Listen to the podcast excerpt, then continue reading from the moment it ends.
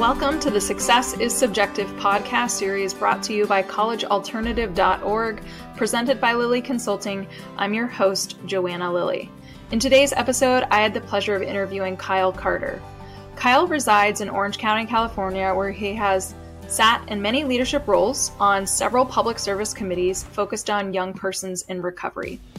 Carter's professional career began in sales and marketing, which lasted for over nine years, most recently with New York Life as a licensed life insurance agent.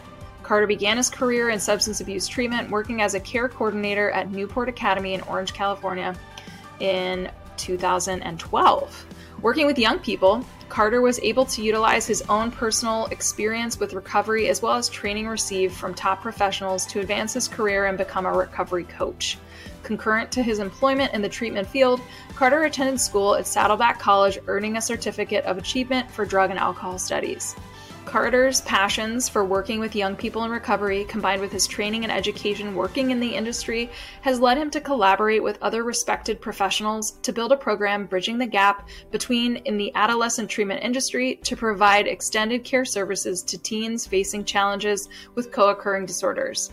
Sustain Recovery was created in 2014 and has grown into one of the leading residential providers of co occurring disorders for adolescents. Let's not wait any longer. Here's Kyle.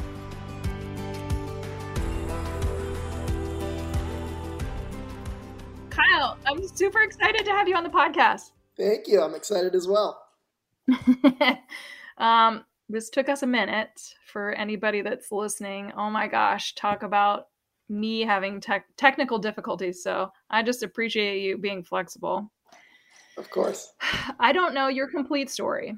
And I'm sure there might be some people that will eventually listen to this that do, but let's start with you sharing with the listeners where did you grow up and then what was the messaging that you were getting from your family as well as kind of that community in which you were raised about post-secondary education absolutely so um, I was born in New York and then grew up in uh, Boca Raton, Florida. So kind of suburban, uh, upper middle class uh, neighborhood. And my parents were both business owners and college dropouts and very successful. So it was interesting because I wasn't pressured to, to go to any type of post secondary education at all. It was encouraged and it seemed like in the community that's really what everybody did. You know that's just the standard. You go to four years of high school and then you go to a university. So that was my plan initially um, and then uh, i think my plan ended up uh, turning into um, i was going to go to two years of community college and then go to college and then uh, our best plans never work out the way we hoped they would so um preach to that. So then kind of fill us in. What what did you actually end up doing like post high school graduation? What was your path? So, about the second half, the beginning of the second, or, or towards the end of my junior year of high school, I got sent to treatment for my first time for substance use disorder. Um, I was there through um, the end of my junior year, and and uh, I, I had convinced everybody and convinced my teachers that, you know, or convinced my parents that they could let me go back to school my junior year to finish up finals. Um, and I got back and uh, and finished finals, and, and that was one of the things I, I always was good at, uh, you know, keeping my grades up and all those things because I wanted to keep the suspicion off me so I could continue doing what you know what I was doing in the background. But um, you know, I ended up um, going back to treatment over the summer, and then came back to school my senior year. Made it through about half of my senior year, and I was uh, when you're born in in New York, you end up uh, the cutoff is a little bit differently. So I turned 18 only a couple months into my senior year. So the second half of my senior year, I was already 18 and, and things had gone off the rails already to the degree that I ended up in long term treatment the second half of my senior year. And um, continued to, I had two courses left that I needed, actually, two credits left that I needed for my high school diploma. And I completed those courses through correspondence. And I was actually technically class of 2003, but uh, after treatment, and they ended up uh, sending me out to sober living in California, which I'm still out here today, almost 20 years later, because California is awesome. I ended up uh, actually graduating high school in uh, 2005. So, wow, that's two years later just be is that just because of kind of the california system or it was because you were in long-term treatment and sober living? I was in long-term treatment yeah and um, i think one of the big um, one of the big things that I didn't want really to to go into treatment. Um, I, I, I didn't go to treatment because I wanted to change my life or I wanted to get sober. My parents wanted me to change. It wasn't. I was pointing the finger. You know, it, it wasn't me that wanted to go to treatment. It was my parents that that had sent me to treatment. So I had a problem taking account- accountability for my own actions and and my path that had led me there. So when I was there in treatment one of the things I, I, went to treatment pretty much just to keep my parents' financial support.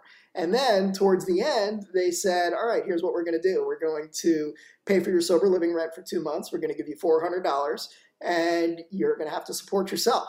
And I hadn't graduated high school at this point. I had no job experience except I was a busboy at an Italian restaurant, and I worked in the game room at uh, Pete Rose's Ballpark Cafe in Boca Raton, Florida. That's the only job experience that I had, and a little bit of drug dealing on the side.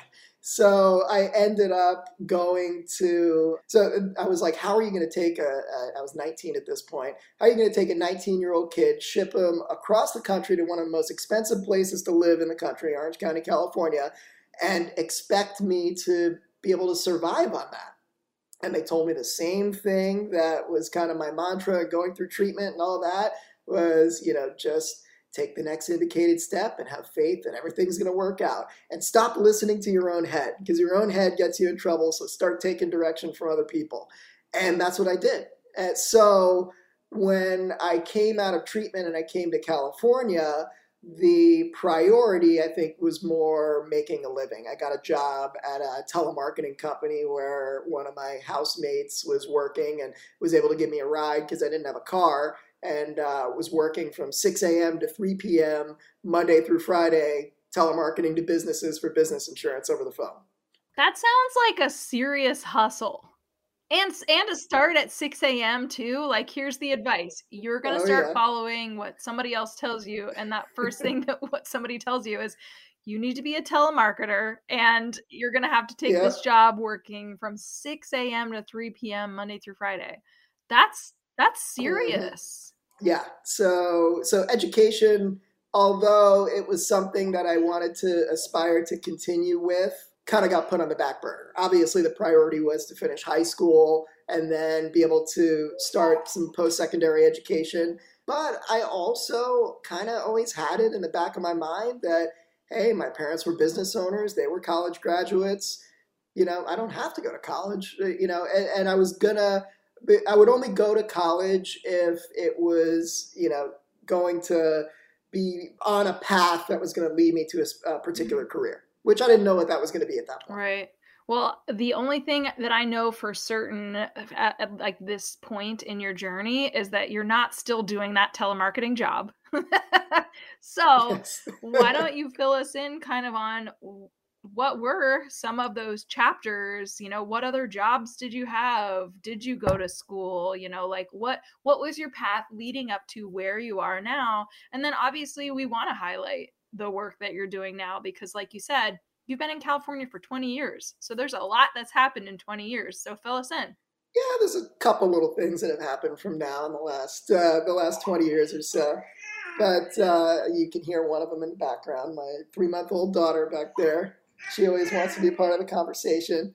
Um, so anyway, I um, I worked at that telemarketing job. I actually worked my way up through the company, um, and and I'd never done anything like that before. And I started like right off the bat breaking records, and I was like, "Oh, is this normal?" And they're like, "No, you're like amazing at this." So I guess I kind of had the gift of gab, if you will.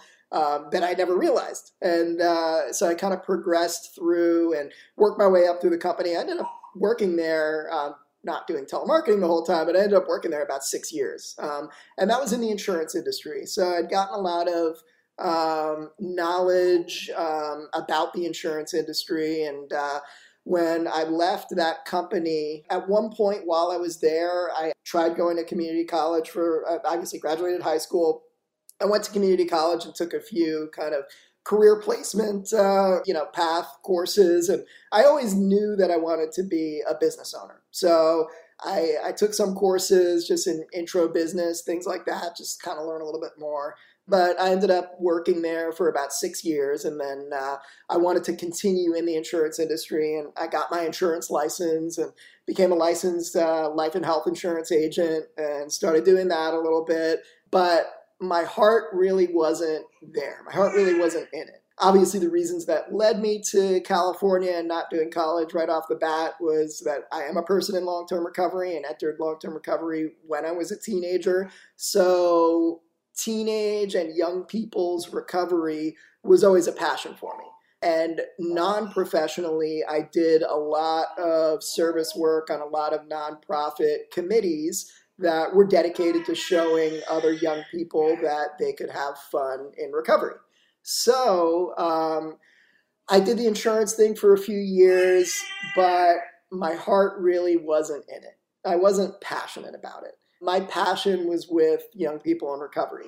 So um, I was doing okay in insurance, and I started my career over uh, working as a support staff at a uh, residential adolescent residential treatment program out here in Southern California making $12 an hour and had no schooling or, or anything like that.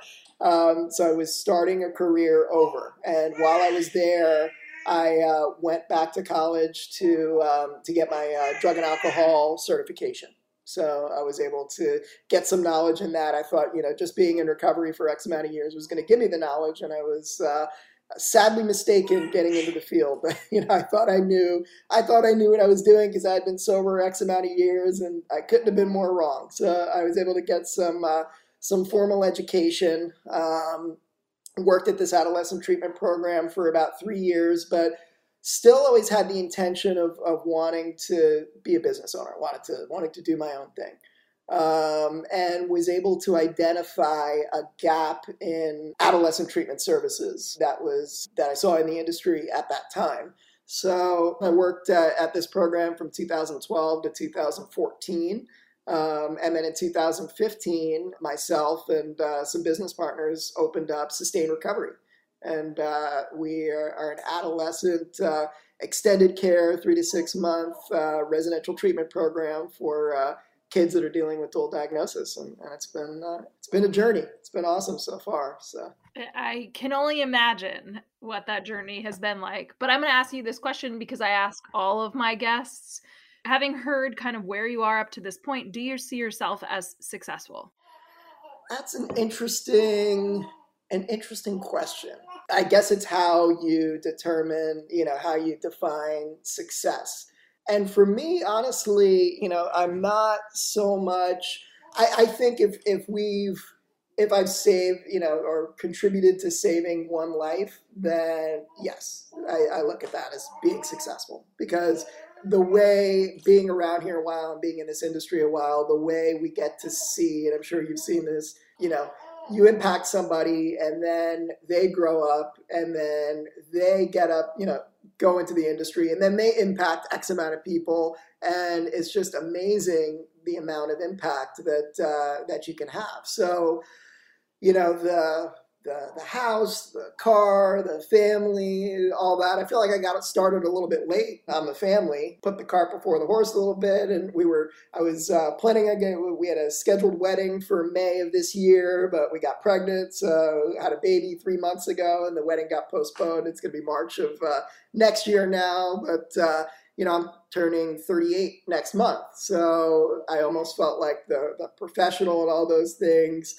kind of gave me a little bit of a late start in uh, in the family life, but I know I've always wanted to uh, to have a family as well. So obviously, I you know I, I have the family and you know the house and the car, all those nice things. Live in Southern California, all that.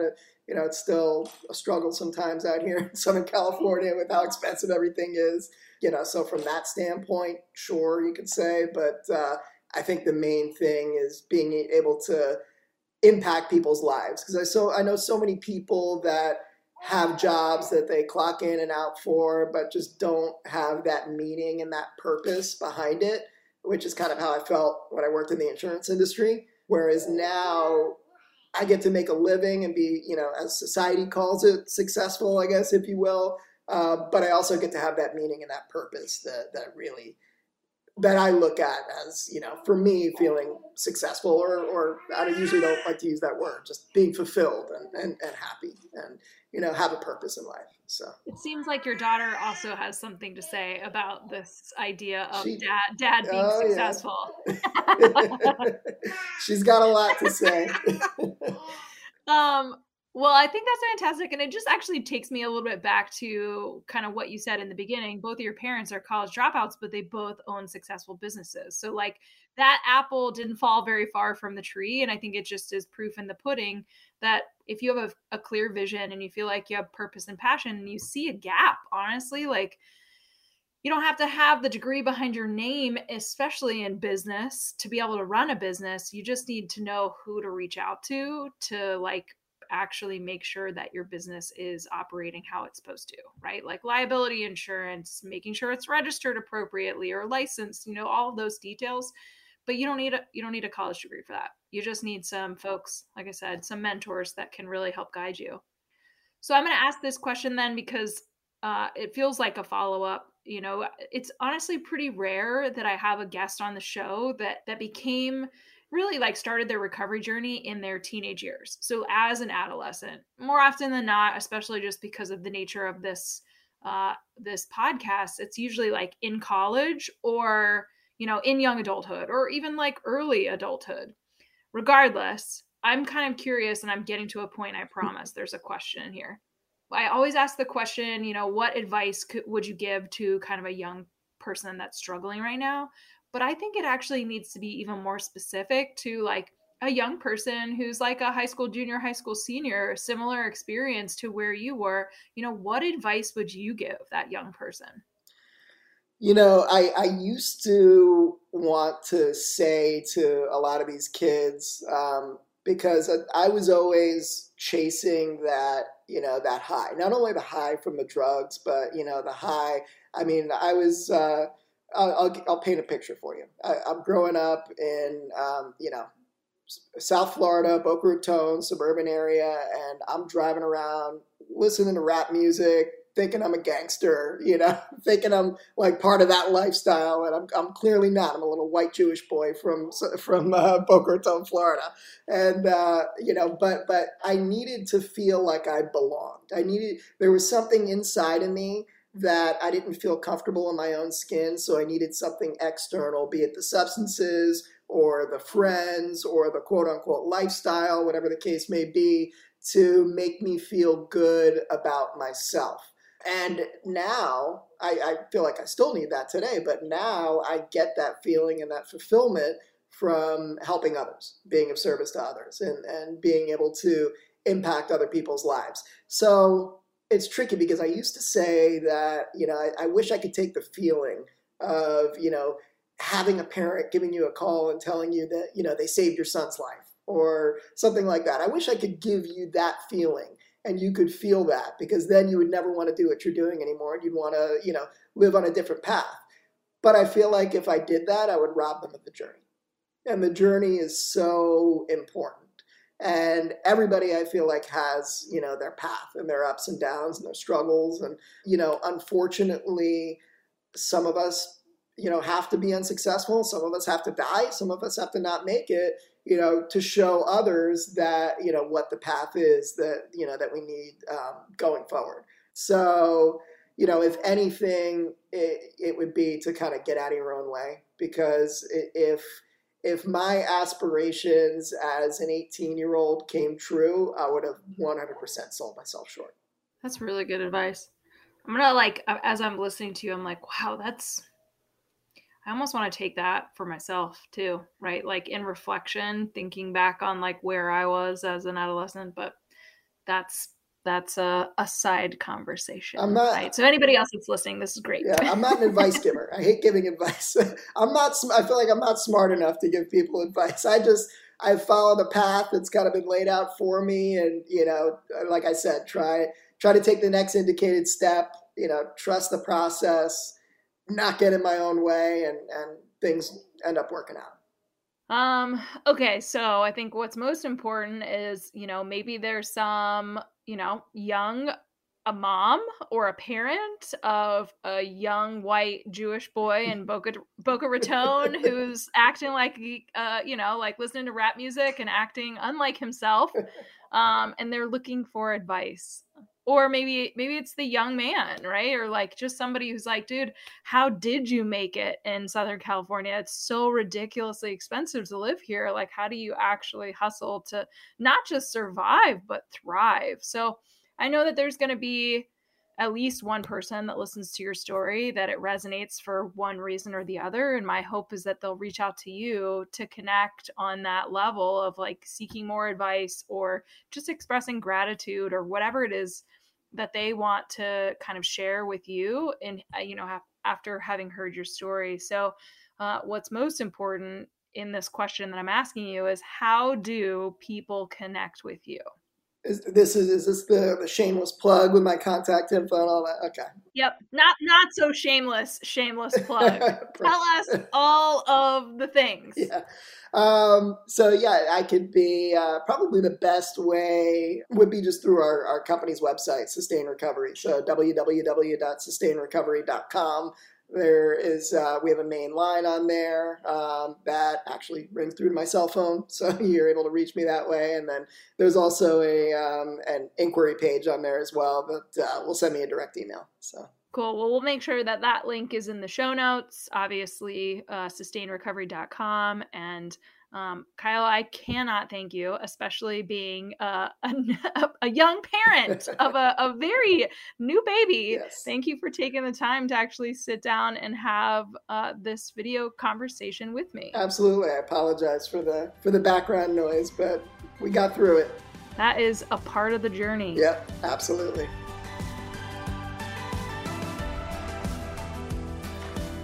That's it for this week's Success is Subjective episode. I want to thank my guests for joining me on this week and for being willing to share your journey. This podcast would not exist if it wasn't for people such as yourself.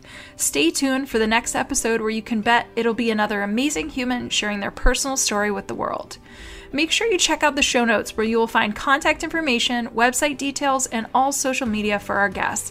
And also put a face with a voice by accessing their interview on the newly formed successissubjective.org website. If you're interested in being a guest on the podcast, you can email me at Joanna, J O A N N A, at successissubjective.org. I would also be remiss if I didn't tell you to check out the collegealternative.org and lilyconsulting.com websites for additional resources outside of podcasting. If you're listening to the show on Apple Podcasts, please do me a favor and subscribe. And while you're at it, feel free to leave a review. You can also download to listen to Success is Subjective on any other popular podcast apps such as Amazon, Audible, Google, iHeartRadio, Spotify, Stitcher, and TuneIn Radio. And last but not least, Success is Subjective is listener supported, made possible by me and by you. You can show support for the continuation of this podcast by donating on the successissubjective.org website. Thank you for tuning in, and remember, there is no single path through life. Success is what you make it.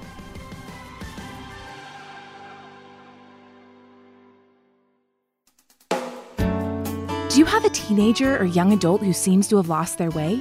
Maybe they need help navigating adolescence, adulthood, and decisions surrounding higher education. Or maybe they have become withdrawn, their grades are slipping, or they are flat out living a reckless lifestyle, and you're concerned about their health and well being.